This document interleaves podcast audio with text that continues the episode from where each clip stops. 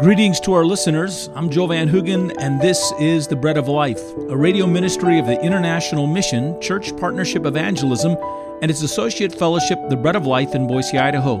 As I speak to you today, there are CPE outreaches going on in multiple states of India, and training sessions for leaders and pastors are taking place in at least three different countries. That's what we know of. We've planted seeds in many lands and trust that God is bringing in His increase in these places as well.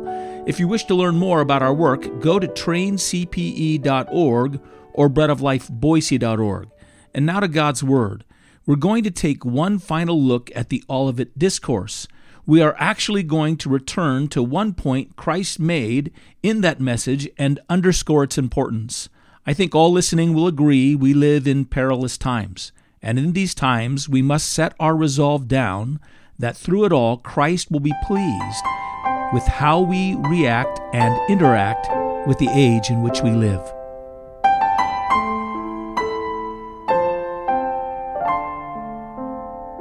in Matthew chapter 24, and I want to read to you just verses 45 and 46. Who then is a faithful and wise servant, whom his master made ruler over his household, to give them food in due season? Blessed is that servant whom his master, when he comes, will find so doing. In the Olivet Discourse, the Lord Jesus takes his disciples through a review of what's lying ahead of them. In a sense, he gives them an overall view, I believe, of what will be the experiences and the challenges of the church age. There are going to be the proliferation of wars and rumors of wars, and kingdoms will rise against kingdoms, and there will be pestilences, and there will be famines, and there will be earthquakes, and there will be persecutions, and it will intensify as time goes by. And he's sharing all these things. And there in all this time will also be those whose love will grow cold and there will be a turning away from the faith and there'll be a chasing after false messiahs. He basically gives this as a picture, and these disciples will believe that they are literally fulfilling all these things because they will see these things taking place with their own lifetimes.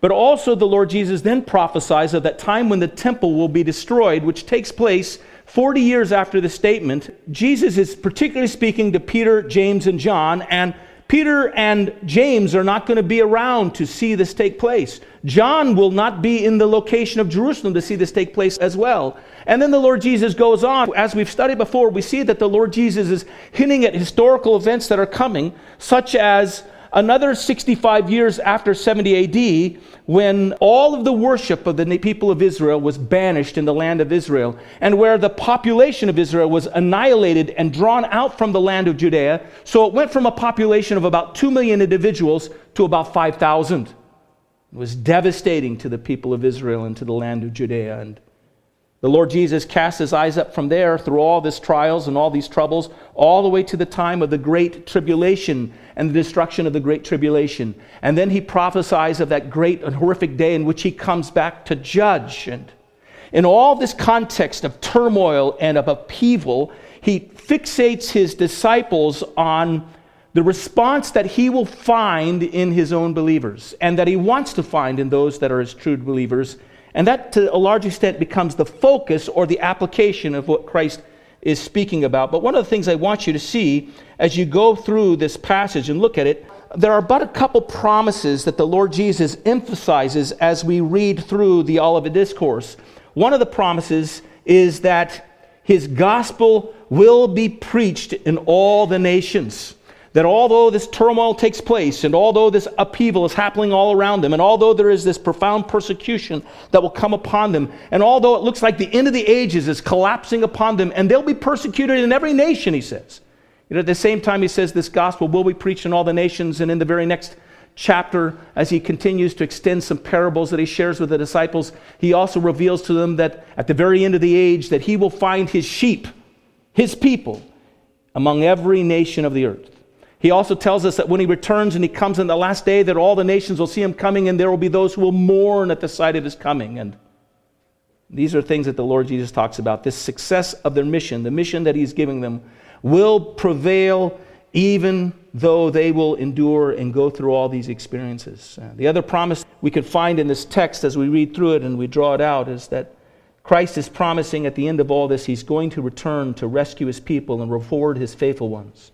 That their faithful, enduring work for the Savior will be noted and will be rewarded, and he will invite them to inhabit with him his kingdom, which he will establish upon the earth, and they will reign with him in his joyful triumph. And so, in spite of all that's coming and all you'll see, know this that your mission will prevail. This gospel will go to all the nations.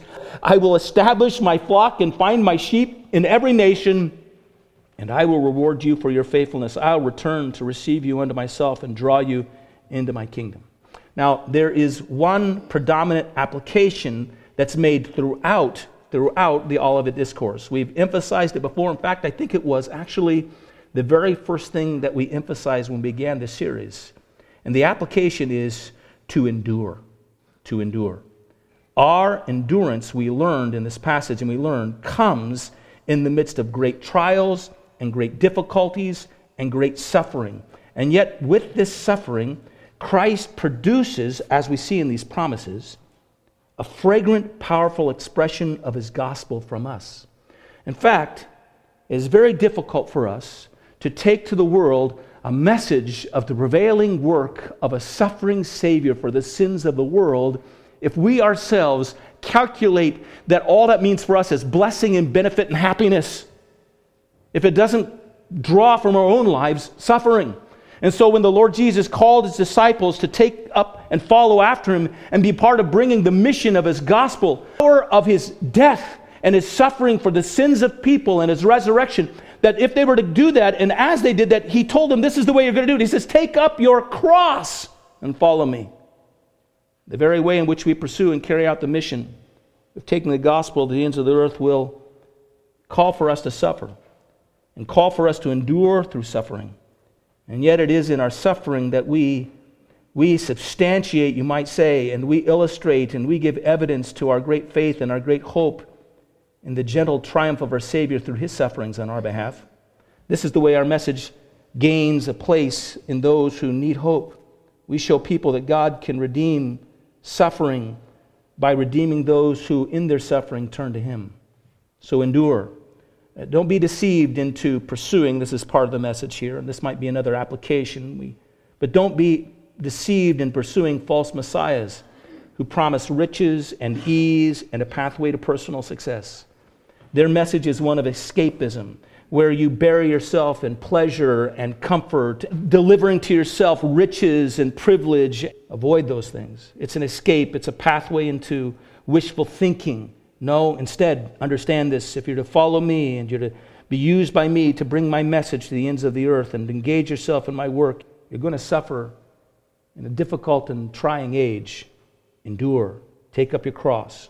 Follow me. In faithfulness, at the hardest moments in history, Jesus is telling his disciples, Your endurance can offer up a light of witness that will penetrate into a lost world and bring many, many to myself. That's the message that the Lord Jesus is giving here.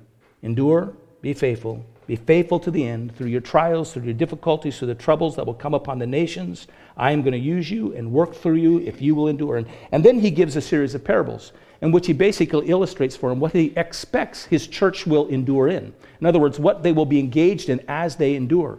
And now, in a sense, these parables are not so much commandments, although he tells them to be on guard or to watch themselves to see that these things are being produced from their lives, but they're expectations. They're what he says he will find in those who are faithful to him and those that he received to himself. They will endure in three areas. And the first parable, the one that I want to emphasize this morning, is they will endure in caring for his people. They will be the faithful house servant who provides food and nourishment and care for the body of Christ, his people, his children. The other thing is, they will endure in intensely, longingly, fixedly looking for the bridegroom. They will endure in caring for him and having their eyes on him. Their spiritual and religious experience in the church will not just be a social convention in which they find a club in which they're comfortable, in which they kind of congeal around shared ideas and values, but those who are true will have their eyes fixed upon the bridegroom and they'll be ready to receive him when he comes. And those who endure will also endure in being faithful to his business. They'll engage in seeking to make Christ known to as many as possible, to lead as many as possible to Jesus Christ, and they'll engage in the reciprocal relationship they have within the body of Christ in encouraging one another to grow in their faith and their walk with the Lord Jesus Christ. They'll endure in his business as well. And these are the things that the Lord Jesus says he's expecting, expecting to see in those that he comes for and he returns and receives unto himself. This is what he illustrates in these final three parables, you might say. And it's this first parable that I feel like we kind of went over a little quickly. And that's the parable that emphasizes this enduring in caring for the master's household, enduring in caring for one another. And this is where I kind of want to branch out and just do a little bit of a survey of Scripture. I don't have a lot of points in my message. I have one point, but I want you to see it over and over again throughout Scripture.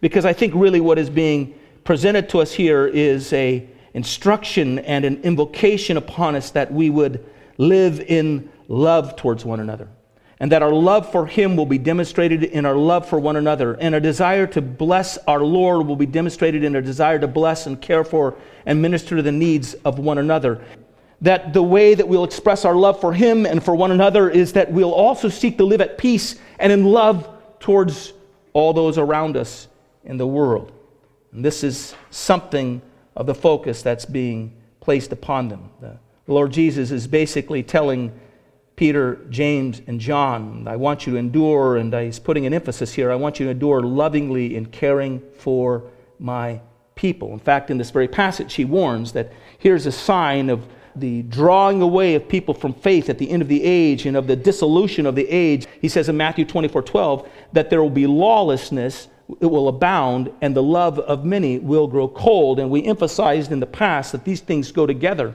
When you love something, you follow its rules. You follow after its desires because you love that thing or that object or that person. I love my wife.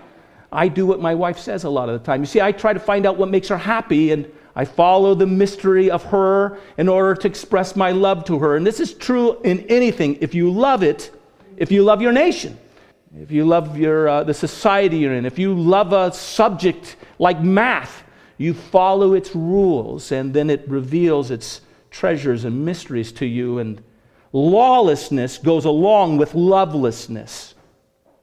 Here he's saying that there's going to be a lovelessness. There's going to be a lawlessness because there's a lovelessness that takes place. But then he turns to his disciples and basically says, But not with you. My people will endure in loving me and loving my people. And so here's what I want to see as an application for us. And I kind of want to immerse you in a, a, series of scriptures. You're going to see in the Gospels, and you're also going to see throughout the New Testament this emphasis over and over again to all the conduct and all the activities that we do to be an expression of love for one another. In fact, I think what I could do is I could take and show you from the epistles that the epistles, in a sense, are driving forward three primary applications. One application is to have our focus on Jesus Christ, the bridegroom. Another application is for us to be engaged together in the mission of the church and the work and the business of our Savior Jesus Christ. And the other application that you'll see the New Testament constantly driving us towards and God's people towards is this application of, of loving one another, of loving one another. And once your eyes opened up to it, you, you start seeing it all over the scriptures. But the Gospels, let's start there. The Lord Jesus drives home this you must join us in our next broadcast as we immerse ourselves in the outpoured call of God to love well. Take note that Christ calls for this when talking of days of trial and tribulation, and those days are upon us. This has been the Bread of Life Radio. To learn more, go to breadoflifeboise.org. Until our next time together, may God bless you.